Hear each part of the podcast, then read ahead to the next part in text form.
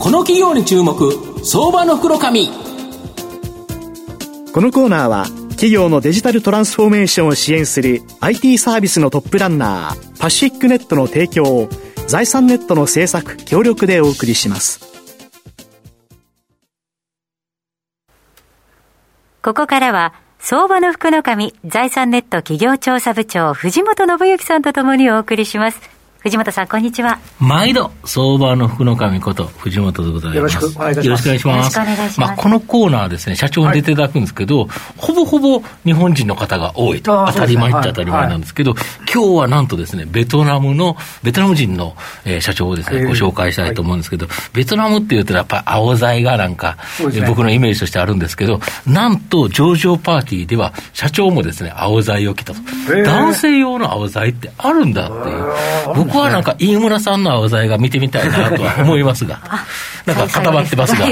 い、すみません、急にこっちに飛んでくると思わなかった。はい。失礼いたします。で、今日ご紹介させていただきますのが、証券コード4260、東証マザーズ上場、ハイブリッドテクノロジーズ代表取締役社長、チャン・バン・ミンさんにお越しいただいてます。ミン社長、よろしくお願いします。よろしくお願いします。よろしくお願いいたします。ハイブリッドテクノロジーズは東証マザーズに上場しておりまして、えー、現在株価516円、1単位5万円少しで買えます。東京都中央区新海にですね、本社があります、日本とベトナムを中心に500名ほどのですね、エンジニアによって、お客様の要望に柔軟に対応可能なハイブリッド型開発サービス、これをですね、提供するシステムインテグレーターになります。まあ、あの、民社長、御社の社名はハイブリッドテクノロジーズで、ハイブリッド型開発サービスを提供されてるっていうことなんですけど、はい、これ、どんなサービスになるんですか？はい。まず、このハイブリッドっていうのは、はい、あの、まあ、私のその生い立ちっていうところもあって、うん、もうまさにベトナムと日本を、まあ、つなぐハイブリッドっていう意味を込めて、あの、会社名にも、まあ、ハイブリッドテクノロジーズとさせていただいてます。で、これはもう日本とベトナムの両国のリソースをこう、駆使して、で、えっと、お客様の DX を推進する、まあ、そういった会社になります。なるほど。はい。で、あの、ミンさんベトナム人で、日本にも御社では30名の、えー、ベトナム人の社員がいる。えー、この人何をしてるんですか？そうですね。あの、一般的にこのオフショア開発っていうところで、まあ、当社をイメージする、方もいるんですけども、でオフショア開発っていうのは、あのこう日本で、えっと、決められたあまあ、日本のお客様の中で決められた、うん、あ使用書とかにのっとってですね、はい。はい、えっと、それを、まあ、海外の人にこう渡してこう開発していく,、いくっていうそのまあ、それがまあオフショア開発って、うん、海外オフショア開発、よく言われますよね。はい。はい、で、あるんですけども、うん、えっと、まあ、その場合って、まあ、そもそも何かをこう作るときに、はい、あの、同じ日本人で、同じオフィスにいて、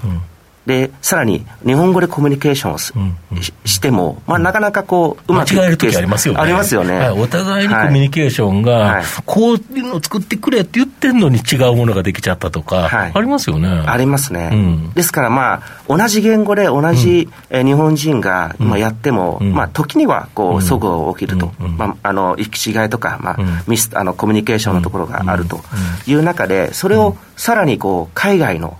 お方々にですね、それをお願いしてやるっていうのは、まあ、さらにハードルが高くなる。難しいですよね。はい。まあ、ですから、従来のオプショアっていうのが、まあ、そこで結構、まあ、いろんな問題が発生していたっていうのがあるんですけども、まあ、当社の場合は、あの、日本に、日本人の、うん、トップエンジニア、うん、それと、うん、まあ、ベトナム人の、トップエンジニア、で彼らはもう日本にあの十数年住んでてですね、で日本語もちゃんと分かって、召集感も分かる、まあ、そういった部隊が日本にいますと。で、その部隊が、うん、あメンバーがですね、お客様と一緒に、うん、なるほどあの、まあ、開発で要件定義っていうものがあるんですけども、はいはい、上流工程って言われるやつですね。そうですね。はい。もう、あの、何を作るとか、うん、まあ、イメージからこう、あの、使用書に落とす、あの、作業なんですけども、それをこう、日本でもう完結できちゃう。なるほど。はい。その部分は、日本で、えー、ベトナムの人と日本の人が一緒にできると。そうですね。それをベトナムの人に開発してもらうと。はい、そうですね。これだと、なかなかきちっと意思疎通ができてるから、はい、ちゃんとしたものできますよね。っていう、あの、まあ、結果としてそういうご評価をいただいていると。なるほど。はい。で、あと、やはり日本って IT 人材って、もう採用しようとしても全然取れないっていうか、じゃあ、もともといないですよねっていう形なんですけど、はい、あの、ベトナムは国策で、この IT 人材の育成に強烈に力入れてるとか。そうですね、うん、まあ、あの今、ベトナムのその人口が、うん、えっと、9600万人、はい。えー、それからベトナムの IT 人材は、まあ、年間5万人ずつ、うん、あの増加していると。でそれからベトナム政府は、まあ、さっきあのおっしゃられたように、うん、えー、と2030年までに、うん、えー、IT 人材は150万人を、うん、えーとえー、育成しようというふうな目標があります。で一方で日本ではまあ2023年まで、うん、まあ、IT 人材が80万人弱不足しているというふうなまあデータがございまして、うん、でそういった状況の中で、うん、あまあこのベトナムのリソースを使ってですね、この日本の IT 人材不足に対して、まあ、こういった課題に、まあ、あの解決しに行こう。というのが、まあ、まあ、当社はまあその一石、まあ、端くれですけれども、うん、あの参画させていただいているというのがあります、はい、今、そのベトナムの方が、その例えばその工科系の大学を出て、就職しますと、はい、初任給ってどれぐらいもらえるもんなんですか？そうですね、あのもう本当にトップエリートも含めて、うん。うん、まあ、大体4万円とか、月額。月額。そうすると年収でいうと50万弱になっちゃうぐらいの。そうですね。でもまああと卒業しても、うん、あの就職できないとか、まあ、ちょっといろんなケースがあるんですけども、まあ、大体4万円から5万円ぐらいの数字です、そうするとまあ考え方によっては、そこのコストが削減できる分だけ、まあ、数多くの優秀な人材を取ることができると。はい、日本だとこんなの無理ですよね。うん、そうですね、うん、あのかなり厳しい状況にはあるは、あのあるとはあの考えてます。なるほど、はい。で新型コロナショックで、御社の場合もやっぱり影響を受けちゃったっていうことなんですけど、どんな影響があったんですか？そうですね、まあ、一般的には、この IT 業界はあんまりあの影響はないんじゃないかっていうところは、あのあるんですが、まあ、当社の場合は、まあ、売上が、えっと、2020年の後半、まあ、強く受けまして、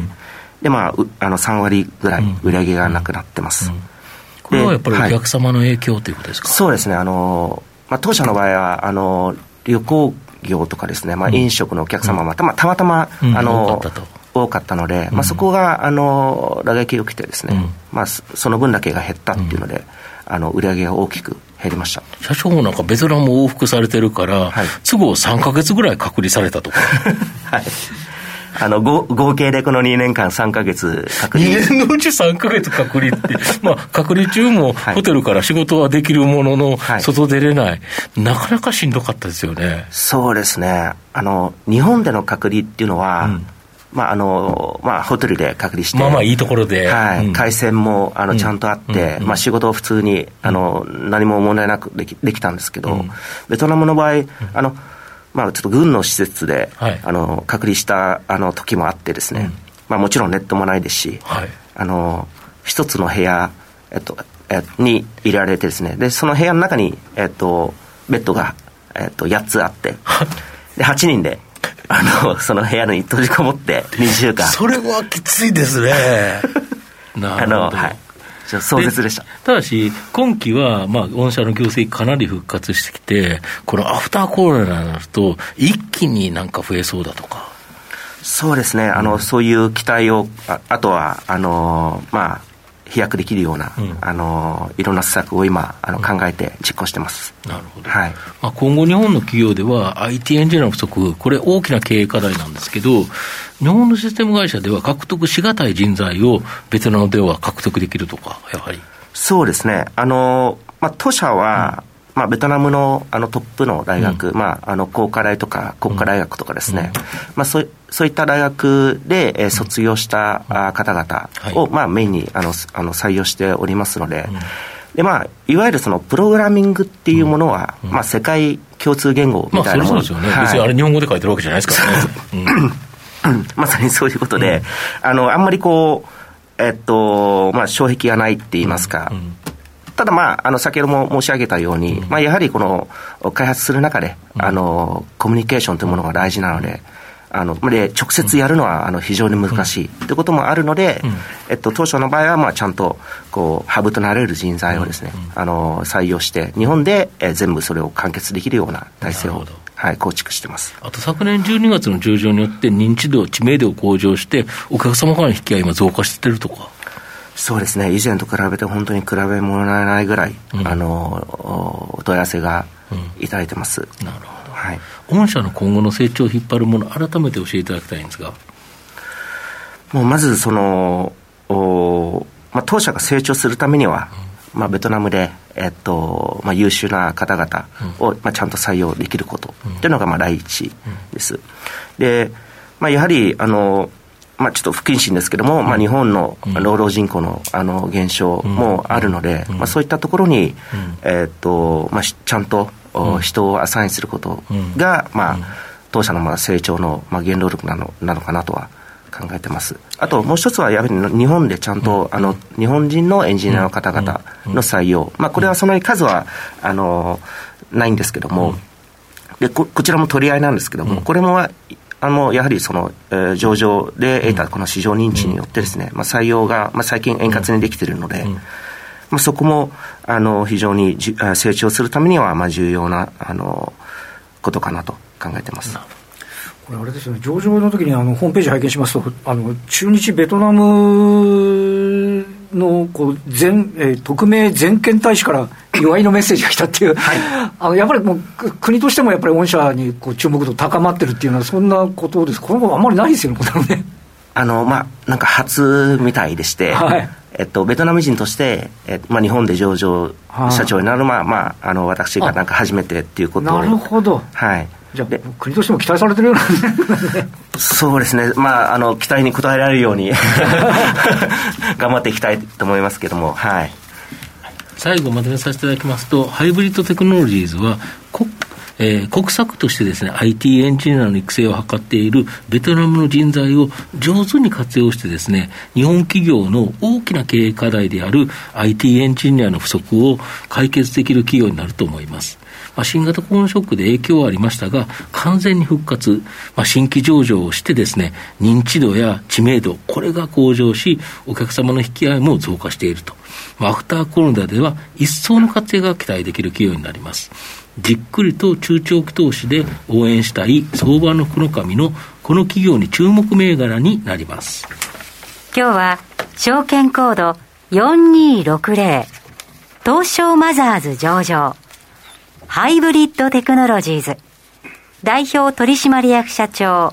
チャン・バン・ミンさんにお越しいただきました。ミンさんありがとうございました。ありがとうございました。藤本さん今日もありがとうございました。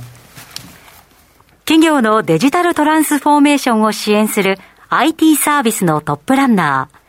ー、東証2部証券コード3021パシフィックネットは、パソコンの調達、設定、運用管理からクラウドサービスの導入まで、企業のデジタルトランスフォーメーションをサブスクリプションで支援する信頼のパートナーです。取引実績1万社を超える IT サービス企業。東証2部証券コード3021パシフィックネットにご注目ください。この企業に注目、相場の袋紙。このコーナーは企業のデジタルトランスフォーメーションを支援する IT サービスのトップランナーパシフィックネットの提供を財産ネットの政策協力でお送りしました。